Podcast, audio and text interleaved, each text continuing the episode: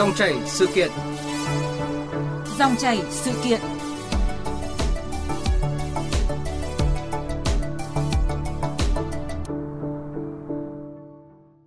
Thưa quý vị và các bạn, sau khi tỉnh biên giới của Campuchia giáp Việt Nam có ca nhiễm cúm AH5N1 tử vong, các chuyên gia y tế lo ngại nguy cơ bệnh dịch xâm nhập Việt Nam là rất lớn và gây ra những hệ lụy khó lường. Con đường lây lan của cúm gia cầm có thể xảy ra qua giao thương, buôn bán giữa người dân, cùng với đó là nguồn lây từ chim hoang dại di cư giữa hai nước. Theo Cục Y tế Dự phòng Bộ Y tế, virus H5N1 có thể gây ra bệnh cúm AH5N1 nặng với tỷ lệ tử vong cao. Với khả năng tiến triển nhanh, H5N1 có thể dễ dàng gây ra các đợt dịch cúm lớn nếu không kiểm soát chặt chẽ. Và để tìm hiểu về nguy cơ dịch bệnh xâm nhập và cách kiểm soát phòng ngừa, trong chương trình hôm nay, chúng tôi mời đến phòng thu trực tiếp bác sĩ chuyên khoa 2 Nguyễn Trung Cấp, phó giám đốc phụ trách chuyên môn bệnh viện Bệnh nhiệt đới Trung ương. Bây giờ thì xin mời biên tập viên Thu Thúy Nga trao đổi với khách mời. Vâng ạ, à, xin cảm ơn bác sĩ chuyên khoa 2 Nguyễn Trung Cấp đã nhận lời tham gia chương trình của chúng tôi ạ. Vâng ạ. Và quý thính giả muốn đặt câu hỏi hay là gửi ừ, những uh, thông tin mà mình cần biết đến bác sĩ Nguyễn Trung Cấp thì xin gọi đến các số điện thoại là 0243 934 1040 và 0243 5563 563. À, thưa bác sĩ Nguyễn Trung Cấp, đến thời điểm này thì Việt Nam chưa ghi nhận ca mắc cúm AH5N1, song tỉnh giáp biên giới Campuchia với nước ta thì lại ghi nhận hai ca mắc cúm AH5N1 trong đó thì một ca tử vong và trong ngày hôm nay thì Trung Quốc cũng ghi nhận một ca bệnh cúm AH5N6 ạ. Vâng ạ. Và trước đó thì ờ, vào tháng 10 năm ngoái thì Việt Nam ghi nhận một bé gái mắc cúm gia cầm cúm AH5N1 ạ. Vậy thì ông có nhận định gì về nguy cơ dịch cúm gia cầm có thể ừ, xảy ra đối với nước ta trong thời gian tới ạ? Vâng, ờ, cái dịch cúm gia cầm thì ờ, thông thường các cái các cái chủng cúm gia cầm nó từ H1 cho đến H13 và từ N1 cho đến N9. À, nó tồn tại trong các loài chim hoang dã và nhìn chung ở các chim hoang dã thì nó là cái ổ chứa nhưng nó không gây các cái dịch bệnh và không gây chết quá nhiều. Thế tuy nhiên mà khi nó lây sang các loài gia cầm ví dụ như các cái uh, gà vịt nuôi hoặc là các loài thủy cầm chúng ta nuôi như uh, ngan ngỗng chẳng hạn thì uh, lúc bây giờ nó có thể nó gây các cái dễ ổ dịch ở trên các cái đàn gia cầm và nó gây lây nhiễm sang cho con người cũng có thể có một số trường hợp thì là từ cái chim hoang dã nó có thể nó lây trực tiếp sang người. Tuy nhiên là cái xác suất đấy thì nó hiếm hơn. Và vì rằng các cái chim hoang dã nó là cái ổ chứa tự nhiên thế cho nên bất cứ lúc nào nó cũng các loại chim di cư nó cũng đều có cái nguy cơ nó có thể nó lây nhiễm sang các cái đàn gia cầm uh, chúng ta nuôi. Và từ đấy nó có thể nó lây nhiễm sang cho uh, con người cũng rất là may mắn là ở Việt Nam thì trong vài năm vừa qua là không có chúng ta không có ghi nhận là à, cúm gia cầm nó lây sang các cái đàn gia cầm à, à, nuôi và cũng như là lây sang con người. Tuy nhiên là cái nguy cơ thì nó có thể nó thường trực bất cứ lúc nào. Vâng nó có thể lây nhiễm từ các cái chim di cư sang cho con người hoặc là từ các cái uh, dịch cúm gia cầm từ nước lân cận nó lây sang cho nước ta Vâng ạ, như vậy thì có thể thấy là nguy cơ xâm nhập ca bệnh cúm AH5N1 là cũng cao giống như những cái bệnh truyền nhiễm khác mà đã từng có trong quá khứ và mới đây thì Bộ Nông nghiệp và Phát triển nông thôn đã nhận định rằng là uh, hiện nay thì gần 500 triệu con gia cầm của Việt Nam thì đang an đang an toàn với cúm gia cầm. Tuy nhiên không vì thế mà được phép chủ quan. Và trước khi tiếp tục trao đổi thì xin mời bác sĩ Nguyễn Trung Cấp và quý thính giả cùng nghe thông tin từ phóng viên Minh Long ạ. Theo dõi dịch tễ cho thấy, virus gây ra trường hợp hai người ở Campuchia nhiễm cúm da cầm độc lực cao thuộc nhánh 2.3.2.1.c. Đây là nhánh đã lưu hành trên da cầm ở Campuchia trong nhiều năm qua, cũng như tại Việt Nam. Ông Nguyễn Văn Long, Cục trưởng Cục Thú y, Bộ Nông nghiệp và Phát triển Nông thôn cho biết, nhánh này chủ yếu lưu hành nhiều ở các tỉnh phía Nam. Tuy nhiên, thời gian gần đây, nhánh virus cúm da cầm lưu hành tại Việt Nam là nhánh khác. Chủ yếu là nhánh 2.3.4.4 nhưng cũng không loại trừ nhánh 2.3.2.1.c vẫn có thể lưu hành trong gia cầm tại Việt Nam. Trong những thời gian gần đây, cái nhánh mà lưu hành tại Việt Nam chủ yếu lại là 2.3.4.4. Chúng ta cũng không loại trừ là vẫn còn cái nhánh 2.3.2.1c à, có thể lưu hành ở trong cái quần thể gia cầm tại Việt Nam. Việt Nam có 20 năm kinh nghiệm phòng chống cúm gia cầm quan trọng nhất là chúng ta có công cụ giám sát để chúng ta kịp thời phát hiện xử lý. Cái thứ hai, chúng ta tiến hành tiêm phòng vaccine để đảm bảo cho việc là phòng chống có hiệu quả. Thưa bác sĩ Nguyễn Trung Cấp, qua thông tin mà phóng viên chúng tôi vừa cung cấp thì ông nhận định như thế nào về tình trạng virus cúm gia cầm độc lực cao có thể lưu hành ở các cái đàn gia cầm ừ, ở nước ta? Vâng, như chúng ta đã đề cập ừ, lúc trước ấy là uh, các cái chủng cúm gia cầm như thế nó tồn tại ở các loài chim hoang dã và nó là cái ổ chứa tự nhiên. Cho nên bất cứ lúc nào nó cũng có thể nó lây sang uh, cho các cái loài gia cầm chúng ta nuôi uh, thông qua các cái đàn chim di cư thế và uh, cái nguy cơ thứ hai là cái nguy cơ là nếu như một cái nước lân cận nó có cái dịch cúm gia cầm nó xảy ra ở cái cái đàn gia cầm thì thông qua cái uh, con đường buôn bán ờ, xuất nhập khẩu thì nó có thể nó lây truyền sang cho uh, các cái chủng uh, các cái đàn gia cầm trong nước và từ đấy nó có thể nó có nguy cơ nó lây sang người. Chúng ta đang đề cập đến cúm AH5N1. Tuy nhiên là cũng có thể có những cái chủng khác ví dụ như H7N9 nó cũng có thể có nguy cơ lây sang người hoặc là mới đây ghi nhận H5N6 ở Trung Quốc cũng có thể có nguy cơ nó lây sang người. Vâng ạ. Và chúng ta thấy là cái việc mà phân nhánh virus cúm gia cầm ra nhiều nhánh ấy, thì nó cũng có thể mang nguy cơ là là nó lây nhiễm nhiều hơn ở trong đàn gia cầm đúng không ạ? Vâng, các cái uh, chủng virus cúm nói chung và cúm gia cầm nói riêng nó luôn luôn nó đột biến nó biến đổi, nó thay đổi tính kháng nguyên và nó có thể nó tạo ra các cái uh, phân tiếp hoặc là các cái tiếp mới, nó có thể nó làm thay đổi cái tính kháng nguyên cũng như là thay đổi cái khả năng lây truyền và độc lực. Vâng ạ. Quý vị và các bạn đang nghe dòng chảy sự kiện với chủ đề là nguy cơ dịch cúm gia cầm xâm nhập cần làm gì để kiểm soát phòng ngừa với sự tham gia của bác sĩ chuyên khoa 2 Nguyễn Trung Cấp, Phó Giám đốc phụ trách chuyên môn Bệnh viện Bệnh nhiệt đới Trung ương. Quý vị thính giả quan tâm muốn ờ, đặt câu hỏi với vị khách mời của chúng tôi thì có thể gọi các số điện thoại là 0243 934 1040 và 0243 5563 563. À, thưa bác sĩ Nguyễn Trung Cấp, trước diễn biến phức tạp của dịch bệnh thì một số địa phương trong vùng đồng bằng sông Cửu Long đã chủ động tuyên truyền đến người dân về các biện pháp phát hiện, phòng chống dịch bệnh gia cầm như là không tiêu thụ, buôn bán cũng như là sử dụng các cái sản phẩm gia cầm à, bị ốm chết hay là không rõ nguồn gốc đã. Và trước khi tiếp tục trao đổi thì xin mời ông và quý thính giả cùng nghe ghi nhận của phóng viên Đài Tiếng nói Việt Nam thường trú khu vực đồng bằng sông Cửu Long.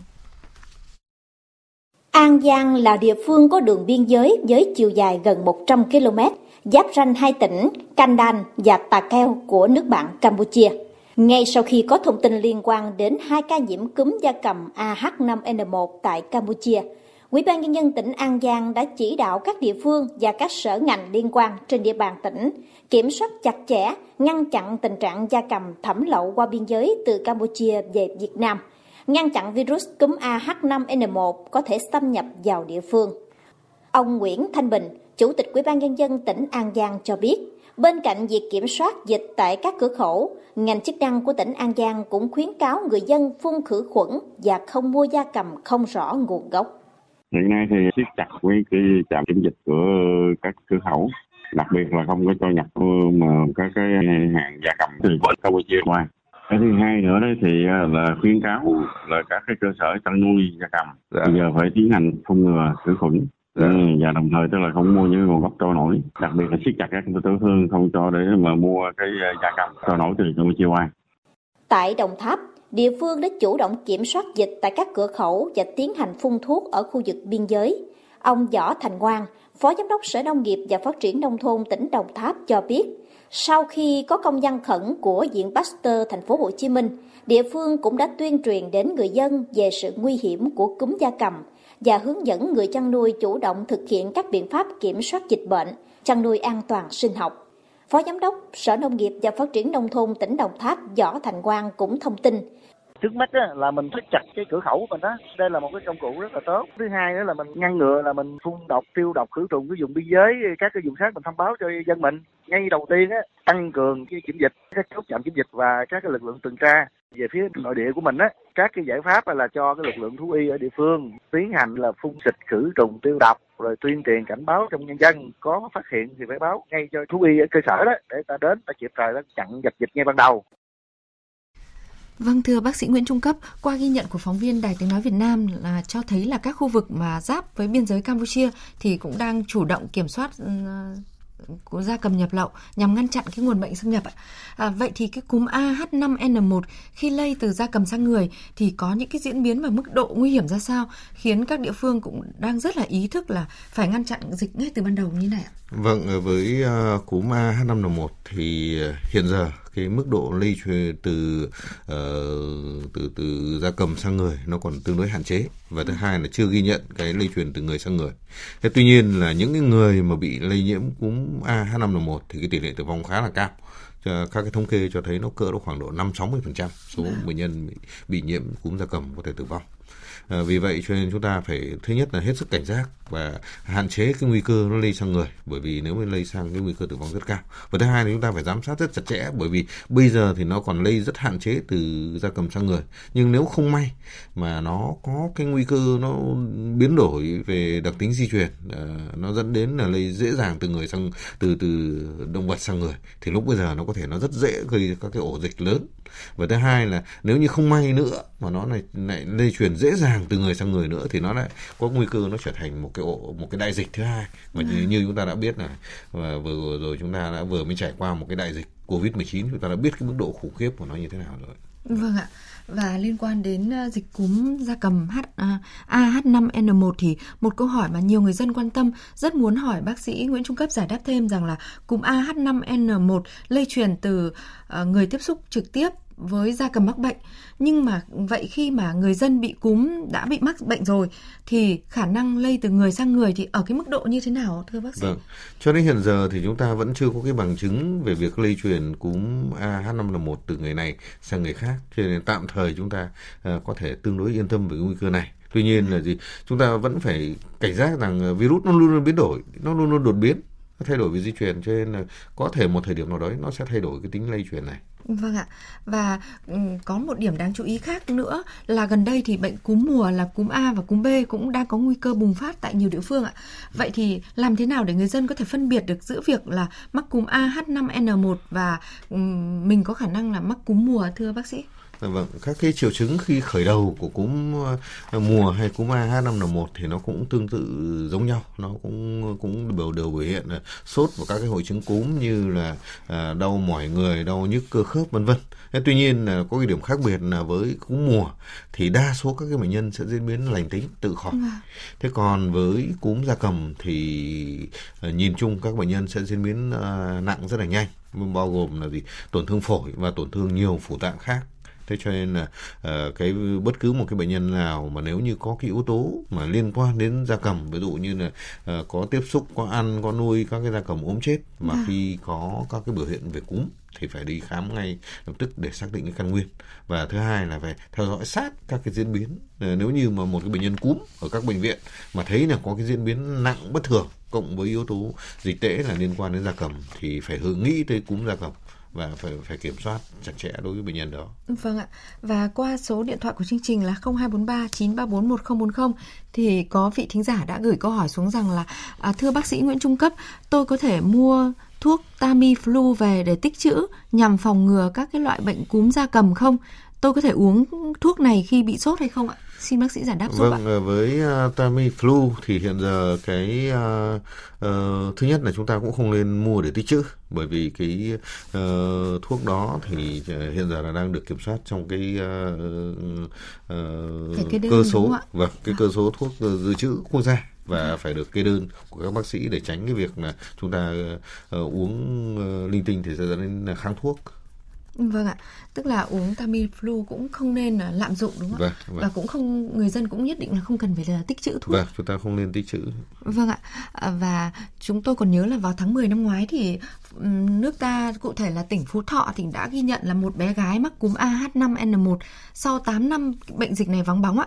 Ừ. May mắn là em bé này đã bình phục và cũng không ghi nhận chùm ca bệnh vào cái thời điểm đó ạ. Ừ. À, xong ở giai đoạn hiện nay thì nguy cơ dịch cúm AH5N1 thì có thể xâm nhập bất cứ lúc nào. Thì hiện nay thì bác sĩ Nguyễn Trung Cấp và các đồng nghiệp của bệnh viện Bệnh nhiệt đới Trung ương đã có sự chuẩn bị sẵn sàng ra sao để đáp ứng với công tác điều trị ạ? Vâng, ờ, trong nhiều năm qua thì cả cái hệ thống điều trị chúng ta luôn luôn ờ, sẵn sàng với cái nguy cơ xuất hiện một cái đại dịch, đại dịch đường hô hấp và cũng nhờ cái bước chuẩn bị sẵn sàng như thế thì chúng ta ờ, đã vượt qua được cái dịch Covid-19 vừa qua.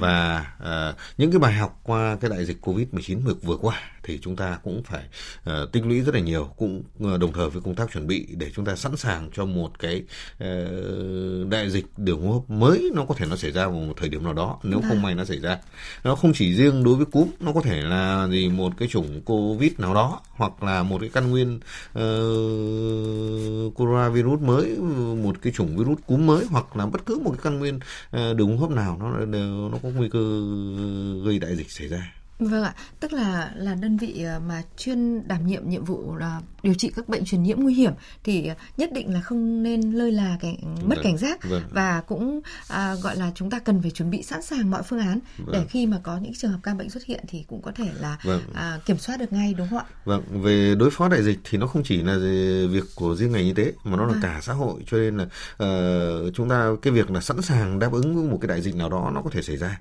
thì không chỉ ngành y tế, không chỉ bệnh viện mà cả các cái cấp chính quyền và cả người dân cũng phải sẵn sàng với cái việc là chuẩn bị, sẵn sàng đối phó với cái nguy nguy cơ gọi là an ninh phi truyền thống như vậy. Vâng ạ. Um, thưa bác sĩ Nguyễn Trung Cấp, uh, từ kinh nghiệm phòng chống các cái dịch bệnh nguy hiểm trước đây uh, đã khoảng đến 20 năm nay đúng không ạ? Ừ. Là từ SARS rồi đến các loại cúm gia cầm uh, rồi đến Covid-19 thì ông có thể chia sẻ thêm về công việc của những y bác sĩ điều trị các bệnh truyền nhiễm nguy hiểm uh, và cụ thể ở đây là bệnh viện uh, bệnh nhiệt đới trung ương là cơ sở vâng. mà tuyến cuối trong điều trị các bệnh truyền nhiễm nguy hiểm ạ? Vâng, ờ, khi chúng tôi ờ, có một cái vai trò là bệnh viện tuyến cuối điều trị các cái bệnh truyền nhiễm thì ờ, chúng tôi cũng phải luôn luôn xác định một cái cảnh giác đối với cái nguy cơ xuất hiện dịch bệnh mới. Vâng. và cái cái cảnh giác nó bao gồm là gì là phải có các cái kỹ năng để mà ừ. các bác sĩ phải luôn luôn có kỹ năng là phát hiện cái mầm bệnh mới uh, uh, cũng như là gì là là cái hệ thống xét nghiệm là phải sẵn sàng cho cái việc xác định cái căn nguyên đấy nó cũng giống như là cái vụ dịch covid 19 ta xảy ra tại vũ hán ấy cái việc là nghi ngờ nó là một căn nguyên gây đại dịch và cái việc xác định căn nguyên đó càng sớm thì nó giúp cho công tác phòng chống dịch uh, càng hiệu quả Vâng ạ, tức là chúng ta phải chủ động một bước hơn vâng. và à, có sự à, gọi là à, hỗ trợ à, từ các tuyến nữa vâng. để mà công tác phòng dịch được đạt hiệu quả hơn. Và cũng qua số điện thoại của chương trình thì có vị thính giả đã chờ khá lâu để được trò chuyện với bác sĩ Nguyễn Trung Cấp ạ. Alo, xin chào thính giả. Vâng, xin chào chương trình ạ. Vâng ạ, xin mời anh giới thiệu ngắn gọn và đặt câu hỏi với vị khách mời của chúng tôi ạ. Vâng, xin chào chương trình, xin chào bác sĩ Cấp. Tôi ở Nghệ An có báo cáo tôi đã nghe cái chương trình mà cũng rất là, là nóng hổi là vì hiện nay ở quê tôi và hiện nay trong nhà tôi vợ tôi cũng có đang bị cái một cái triệu chứng mà rất rất rất không rõ là vì là nó sốt và nó rét rồi sau đó được dăm bảy ngày rồi vợ tôi bị trước tết và bệnh nơi bây giờ vẫn không thôi và được vài ngày sau đó lại tiếp tục lại cái sốt rét và đặc biệt là ho và không ăn được. Và tôi thấy cái triệu chứng mà nếu cảm mùa thì như bác sĩ cấp nói thì thì tôi nghĩ là không phải mà tôi cứ sợ là cái cụ giá cầm vâng. lây vào đây thì rất nguy hiểm. Mà hiện nay quê tôi rất nhiều cái triệu chứng này mà rất hoang mang ở chỗ cái này. Xin bác sĩ có một chương trình trả lời của chúng tôi Dạ vâng, ờ, với các cái triệu chứng như bác mô tả thì có vẻ nó cũng không không giống với cúm diễn biến của cúm gia cầm lắm. Ờ, nó có thể có rất là nhiều các cái căn nguyên uh, bệnh truyền nhiễm nó có thể gây ra gây các cái triệu chứng gây sốt và các cái biểu hiện đường hô hấp như của bác. Thế thì uh, uh, tốt nhất bác nên đến khám ở cơ sở y tế và tại cơ sở y tế nếu như mà các cái thầy thuốc khám mà người ta nghi ngờ rằng nó là uh, liên quan đến cúm gia cầm hay một cái bệnh lý uh, uh, gây dịch nào đó thì người ta sẽ phối hợp cùng với hệ thống ờ, y tế dự phòng người ta lấy mẫu và người ta xét nghiệm người ta tìm căn nguyên để xác định cho bác cũng như là tư vấn cho bác cái ờ, phương pháp ờ, điều trị chỉ định thuốc cho bác để có thể bác có hồi phục sớm nhất. Vâng ạ. À, theo ông cung cấp thì bác gái thì à, sốt lại sốt rét nữa đúng không ạ? Vâng. Và cũng sốt khá cao. Vậy thì à, ông có thể là nhanh chóng đưa à, bác gái đến cơ sở y tế gần nhất để có thể được xét nghiệm rồi điều trị kịp thời ạ, để xác định xem là mình mắc cúm gì. à, chủng cúm gì để điều trị hiệu quả nhất ạ. À, vâng, xin cảm ơn quý thính giả và xin trân trọng cảm ơn à, bác sĩ chuyên khoa 2 Nguyễn Trung Cấp về câu chuyện này. À, thưa quý vị và các bạn, với tình trạng là chưa có vaccine phòng ngừa trong khi tỷ lệ biến chứng nguy hiểm và tử vong cao thì bệnh dịch cúm AH5N1 là mối đe dọa không nhỏ tới sức khỏe cộng đồng. Vì vậy để phòng ngừa căn bệnh này thì người dân cần nêu cao ý thức giữ gìn vệ sinh, cẩn trọng trong ăn uống và tiếp xúc với gia cầm là những biện pháp giúp bảo vệ bảo vệ bản thân và cộng đồng ạ. Và đặc biệt khi có bất kỳ à, cái triệu chứng bất thường nào liên quan tới sốt và ho thì cần đến cơ sở y tế để có thể phát hiện kịp thời. Và à, một lần nữa thì xin cảm ơn các quý vị thính giả đã quan tâm theo dõi nội dung của chúng tôi ạ. Quý vị và các bạn vừa nghe bác sĩ chuyên khoa 2 Nguyễn Trung Cấp, à, Phó Giám đốc phụ trách chuyên môn Bệnh viện Bệnh nhiệt đới Trung ương, à, chia sẻ những biện pháp để kiểm soát phòng ngừa dịch cúm AH5N1.